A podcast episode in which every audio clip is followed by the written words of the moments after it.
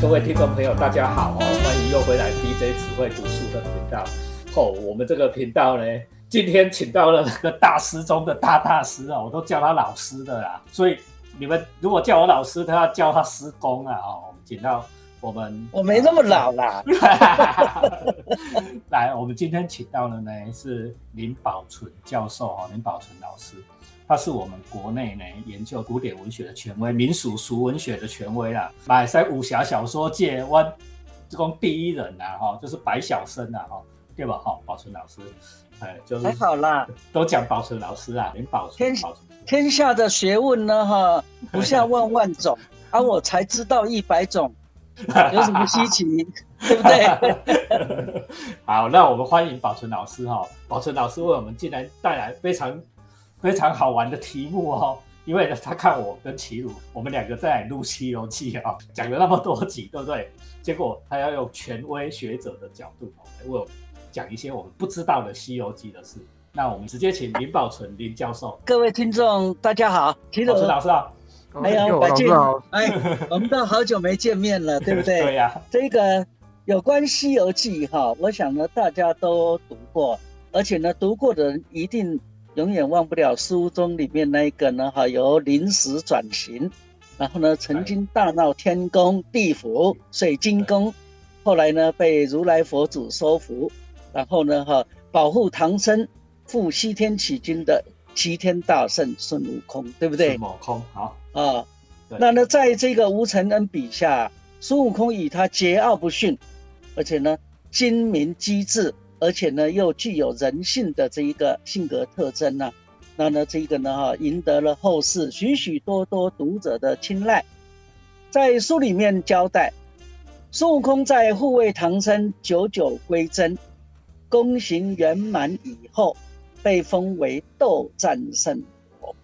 那呢，他成佛了，佛孙悟空成佛了哦。啊，那那这一个呢，从野仙呢，一下子就脱胎换骨，变成了真仙真佛啊。那那这一个呢，哈，依照这一个脉络来去看，孙悟空呢，哈，这一个应该呢，就在灵山这个地方呢，哈，潜心自修，然后呢，再也不要去理尘世的是非了。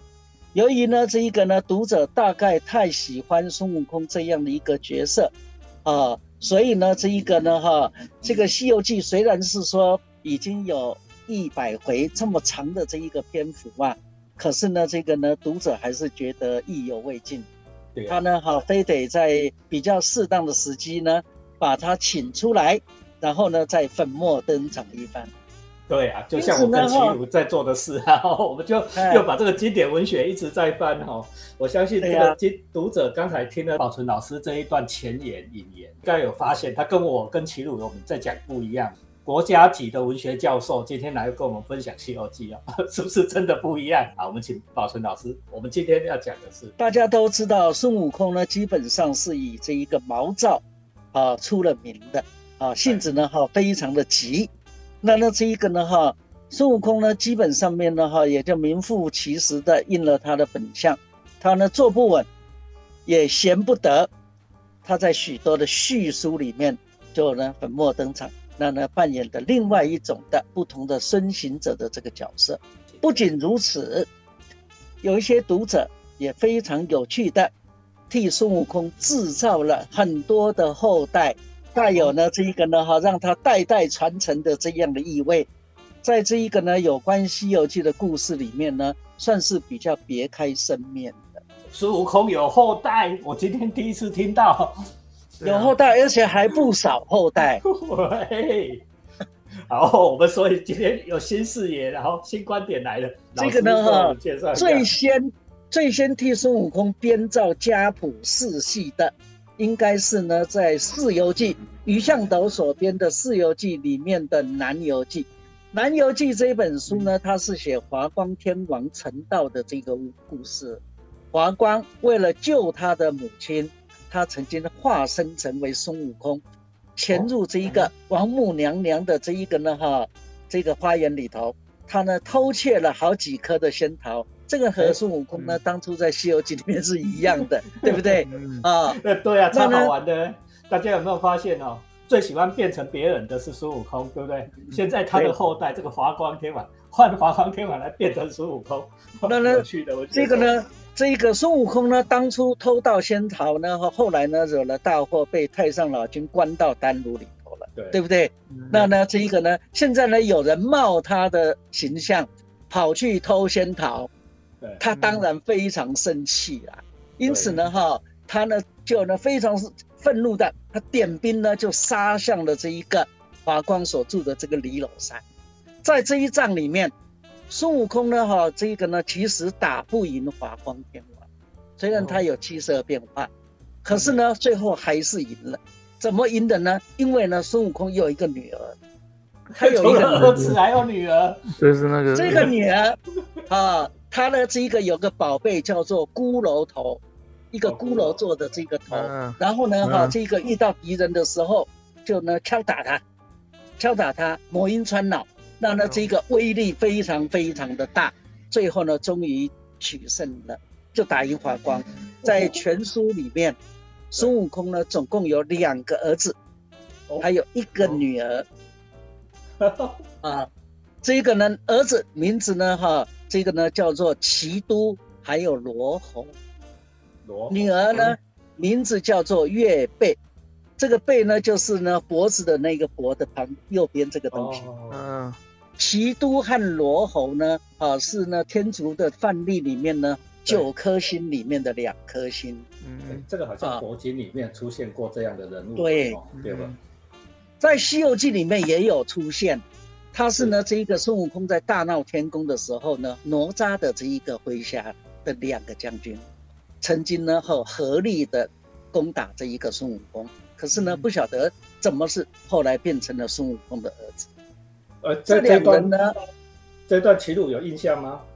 我印象中这两个就是好像就是印度那边来的神啊，所以好像就是反正就都融融在这个古典里面的，那可能就是大，好像我记得都是凶星啦，好像其实是小咖啦，所以呢大家呢都不太注意到，不太注意到。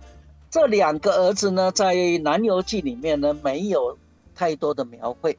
在《西游记》里面呢，很简单的就是讲呢，像基督，他头角峥嵘，大概长得很奇怪的那个样子吧。可能因为呢，他的形貌很像猴子，后来于向斗呢就把他呢好拉到孙悟空的这一个下面去当他的儿子去了。啊，那那这一个文学家把他嫁接过去孙悟空的族谱里面，在这里呢，月贝他本来是道教里面的十一曜里面的一个星。在《西游记》里面没有出现过，不过呢，哈，据《南游记》里面的所写的，岳贝呢长得很奇怪。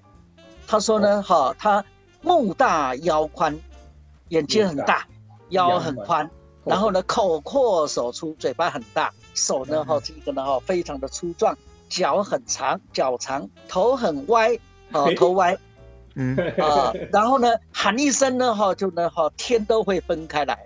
只要能碰到他，动不动就死七八个人。哦，有趣的妖怪，这样的一个尊荣哈，对，跟他的老爸比起来，大概也就差不多啊，不会好看到哪里去啦。啊。他的神通呢？我有一个问题哦，老师，这里我有一个问题哦，孙悟空有一个女儿，两个儿子哈，啊，我们这种人哦，很奇怪，就想要问哦，啊，他跟谁生的？对呀，这个就是一个非常有趣的问题。等一下下面呢，我会跟 我会跟你们说。好好，我会跟你们说。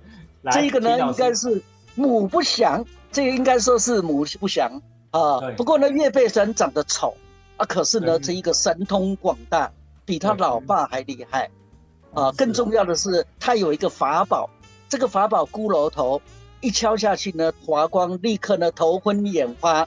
然后呢，就大败亏输而去，啊，那那后来呢，还好是呢这一个火焰王光佛说情，啊，否则的话呢，三天之内他就会死掉。这有点像《封神演义》里面的，对对啊，《封神演义》的这个故事哈。对，在这一个呢哈，这三个子女当中啊，他呢虽然被派成这一个孙悟空的子女啊，可是呢，熟悉《西游记》的读者大概都会觉得很唐突。奇怪的。了，对。啊，因为呢，这里面丝毫没有提到孙悟空到底他老婆是谁，对对对，这就是我也呢最有也呢哈，不晓得是何许人物，而且呢，以孙悟空本身的这一个功行，尤其是后来成了佛之后，实在没有娶妻生子的这个道理，已经归佛了嘛，对不对？对。啊。啊，因此呢，在这里呢，就有他还悟空了啊。对呀，所以呢哈，这三个人呢，到现在还是默默无闻，啊，大概知道的人是非常非常少的，只有像老师这种人。但各位听众应该有发现哦，老师这个开讲了以后，这这这就是我们古典说书的形式啊！哈，大家要回到那一种在茶馆里面听说书，呃，经典文学应该要出现的样貌，不像我们两个在这边瞎扯。齐鲁，你有没有这样觉得？对啊，对啊，对啊。不过哈，非常有趣的，在《南游记》里面，虽然哈这个呢，孙悟空到底娶了谁，啊，这个呢都没有交代清楚。可是呢，在另外一本续书，叫做《西游补》，《西游补》董岳的《西游补》里面呢，安排了一个叫做小蜜王。小蜜王那个蜜呢，就是蜜蜂的蜜。现在我们讲这个小蜜，好像是那女朋友的，呃，他女朋友，他是小蜜王啊。他呢，里面的王哦，这么厉害。是，嗯，他安排了小蜜王当这一个孙悟空的私生子。哦哦。私生子，那这个私生子到底怎么来的呢？那呢就非常有趣。我们呢哈记得这一个呢，在《西游记》里面啊，有一段非常好玩的，叫三调芭蕉扇。三调芭蕉扇呢，孙悟空曾经变成了一个小虫子，对不对？对。然后呢，钻到了铁扇公主的肚子里头。嗯，对。那么这个很有象征性象征的意味啊，对不对？对啊，所以呢，哈，这一个呢，孙悟空呢，那时候呢，在书里面是呢，他在这个铁扇的公主的肚子里面搅操，啊，搅就是搅乱的意思，抄呢，哈，就是抄写的这个抄，在那边呢，好搞七捻八的啦，啊，基本上面哇，不小心就让铁扇公主怀孕了啊，原来是这样，哎，这个有谱呢，哈，怀孕，那那当然。啊，董月写这个《西游谱》呢，哈，加上这一段，因为呢，《西游谱》非常特殊，他是呢想要呢这一个呢在书里面，西他认为啊，《西游记》里面对情这一个字没有琢磨，嗯，所以呢，他特别呢设计一个情于经，也就是情欲，嗯嗯，哦，啊，情欲呢，啊，他幻化迷惑这一个孙悟空的这个心神，对，所以呢，在这一万境楼里面的这个青青世界里面呢。啊，孙悟空的这个儿子到底是怎么来的？啊，当然这个是真的，还是像梦幻一样？这个东西就非常非常难讲的。啊，这是不是有点像那个什么虚竹跟那个什么西夏公主那一种哦？你你跟人家做完了，还不知道是不是在做梦？是不是这样的意思？老师？对呀，啊，可是呢，这一个呢，哈，孙悟空赖不掉，你知道吗？哦，因为非常简单呢。他呢，好端端的，干嘛跑到人家妈妈的肚子里头，跑到铁扇公主的肚子里面去，对不对？啊，所以呢，这一个小蜜王呢，这个孙悟跟这个孙悟空对阵的时候，孙悟空就说：“你是谁？”他说：“呢，说来呢，哈，你不知道，说了把你吓一跳。我的父亲就是呢，这一个五百年前大闹天宫的孙悟空。”哦，那孙悟空呢一听呢，奇怪了。啊，连我都不晓得我什么时候有一个儿子，这个儿子呢到底是怎么出来的？啊，他讲说呢，哈，这个爸爸呢，哈，这个孙悟空，我是他的嫡系正派。哦，嗯，啊，有一个 DNA 的啦，哦，名正言顺。那那这一个呢，孙悟空呢，基本上面呢，恐怕呢也很难去反驳他，因为呢，他毕竟 真正做了这样的事情。对，啊。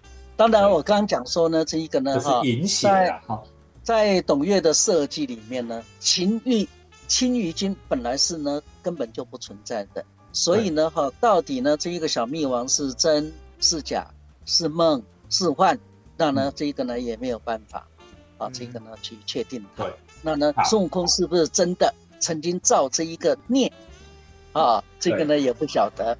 不过呢，啊，在后来的另外一本书。也就是呢，在民国初年的时候，应该是呢哈，一九零九年左右，有一个非常有名的小说家叫做陆四二。陆四。这个陆四二写过非常多的小说啊，尤其武侠小说写的蛮多的。他有一本书《别开生面》，在他的所有小说里面也是比较特殊的，叫《也是西游记》。也是西游记啊，也是西游记。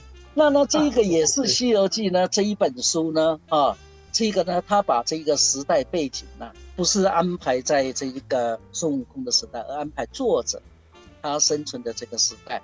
那呢，这个大本营是在当时最繁华的上海，十里洋场。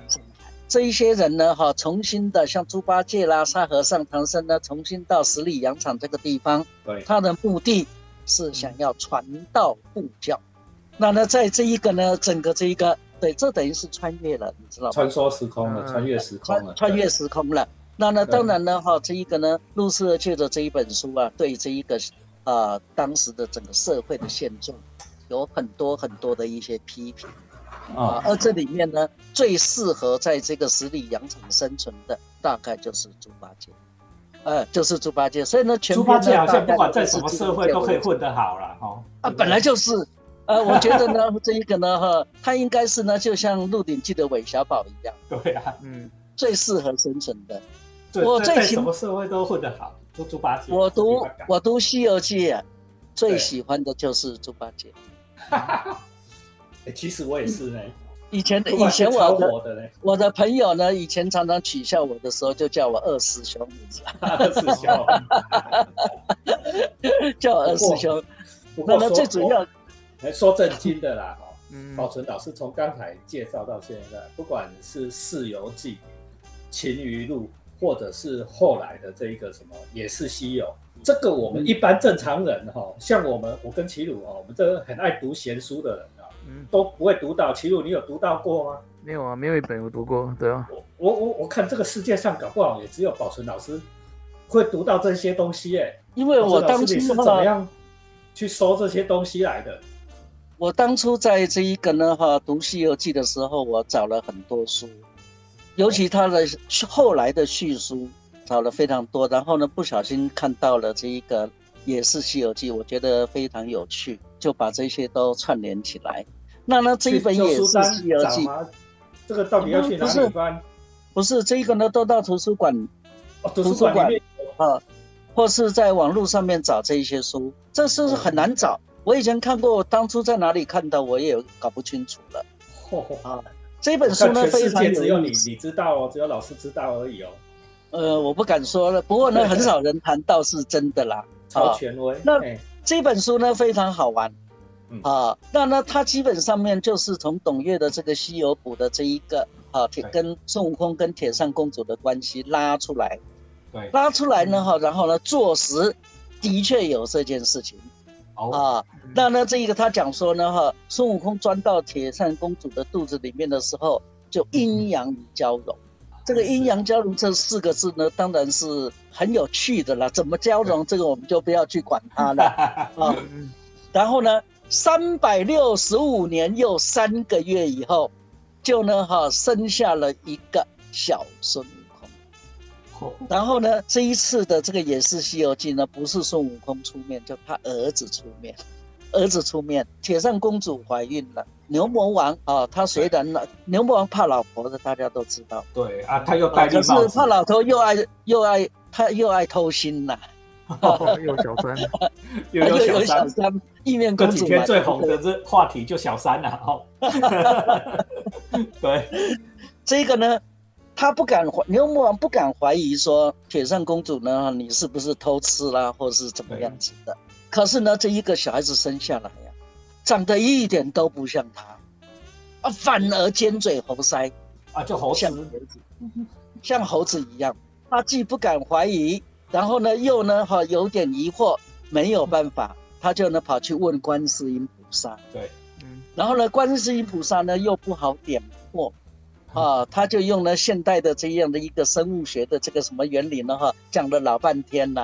啊，照道理来讲呢，他是没有办法解释。我看我是不能接受的啦。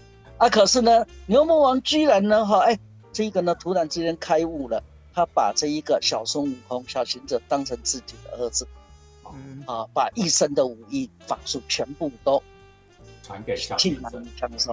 那呢，我们知道。牛魔王也是有七十二变化的，对对不对？对啊，所以呢，这一个小行者呢，叫他呢把叫做第二孙行者，在这一个呢十里洋场上，啊，十里洋场那边的上海啊，也是呢做得轰轰烈烈的，基本上面是呢比较特殊的，也就是说呢，孙悟空啊真的坐实了，他就是有一个儿子。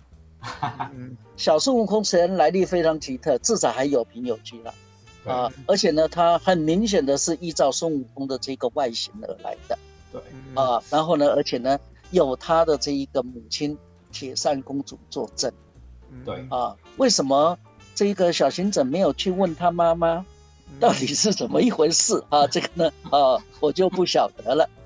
又不好意思开口啊，说你妈妈很难问，很难问啊。其实养我的是牛魔王老爸，但是我明明长得像叔叔。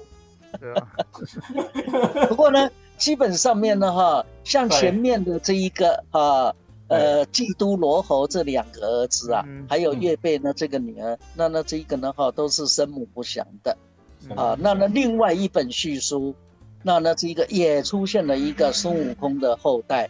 啊，不过呢，他不完全是这一个是他生出来的，而是呢，他呢设计了啊，孙悟空呢叫做后天的石，另外一个，同时有一个石头叫先天的石头，哦，先在先天的石头里面也蹦出来了一个孙悟空，长得一模一样，而且呢，所有的这一个啊七十二变化，甚至呢头戴的这个紧箍咒，啊，全部呢都。与生就俱来了，这当然呢是有作者本身在这里面的这一个啊特殊的一个用意呀，复制人就对了啦，像那个帝国发展局有克隆很多的啦，哈克隆。然后呢，在这里面比较有趣的是，嗯。啊，这一个呢，他重新的这一个呢塑造了西行四圣，用这一个呢跟韩愈同一个时期的这一个大颠和尚来代替唐僧，找了沙和尚的徒弟。然后呢，找了这一个呢后天的石猴叫孙履珍，然后呢还有一个更有趣，猪八戒的儿子，猪八戒也有儿子，猪八戒的儿子我不惊讶了，怎么来的？意外对。啊，这个呢书里面是讲了，当初呢哈这一个猪八戒被唐僧收服了，是。啊，就呢不得已的这一个呢跟随了这一个唐僧去西行取经嘛，对。啊，可是呢在此之前他们已经发生关系了。嗯，对。啊，也就是呢，等到猪八戒呢去西行的时候呢，他的太太怀孕了，那呢怀孕了非常非常久，非常久，总共呢十四年的时间。哦，十四年时间呢，结果呢就生下来了啊一个孩子，这个孩子呢就完完全全呢就是跟猪八戒长得一模一样。哦，啊，也是那个肥头大耳的，啊，然后呢后来呢哈。被这一个观世音菩萨给收服了，然后呢，把他取了一个名字叫猪一戒。哦，一戒，对，戒一件。八戒，八戒是呢五荤三宴，要戒五荤三宴，说加起来是八。一戒就是呢，一切贪嗔痴什么都要戒。哦，这有这有点像《笑傲江湖》里面的那个不可不戒。对对对对，不戒到田伯光不是后来呢，全部要戒，一切都要戒，不可不戒嘛，对不对？所以呢，这一个呢，基本上面呢是非常非常有意思的啊。当然呢，后《西游记》有他自己本身的一个啊，讲先天后天，先天的心和后天的心呢，哈，都是同样的一个心，他自己有他非常浓厚的一个哲学意味。不过呢，这一个呢，从心的这个角度来去讲。那呢，孙女生把他派为这一个孙悟空的这一个后代，啊，那呢恐怕也是呢，好蛮合理的啦。那呢，这一个叫做孙女真哦。对，女真，当然这个所谓的真呢，就是呢真心本心。真心女真嘛。对，真心。啊，他这个意思，作者的名字就是孙悟空的后代的啦。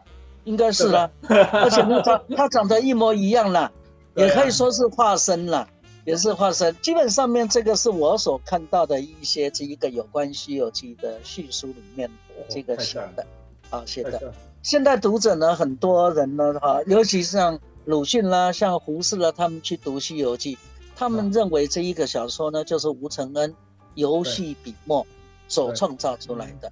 因此呢，他呢这一个呢，基本上面呢，都是用古籍玩笑的这样的一个角度来去看这一个《西游记》。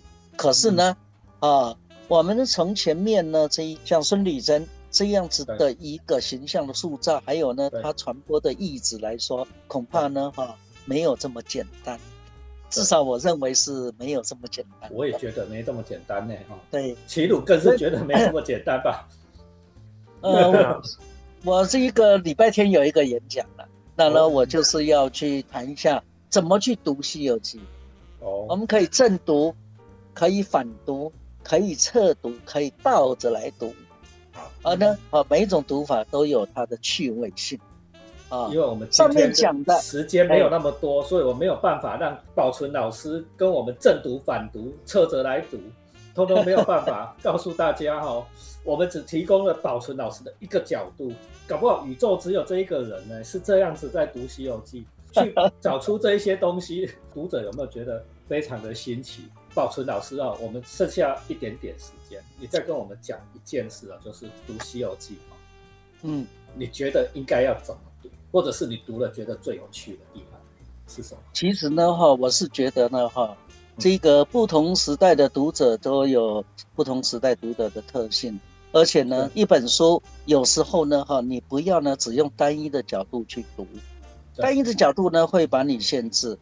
啊，老实讲，像《西游记》这一本书，内容非常非常丰富，你呢，哈，可以从各个不同的角度来去切入它。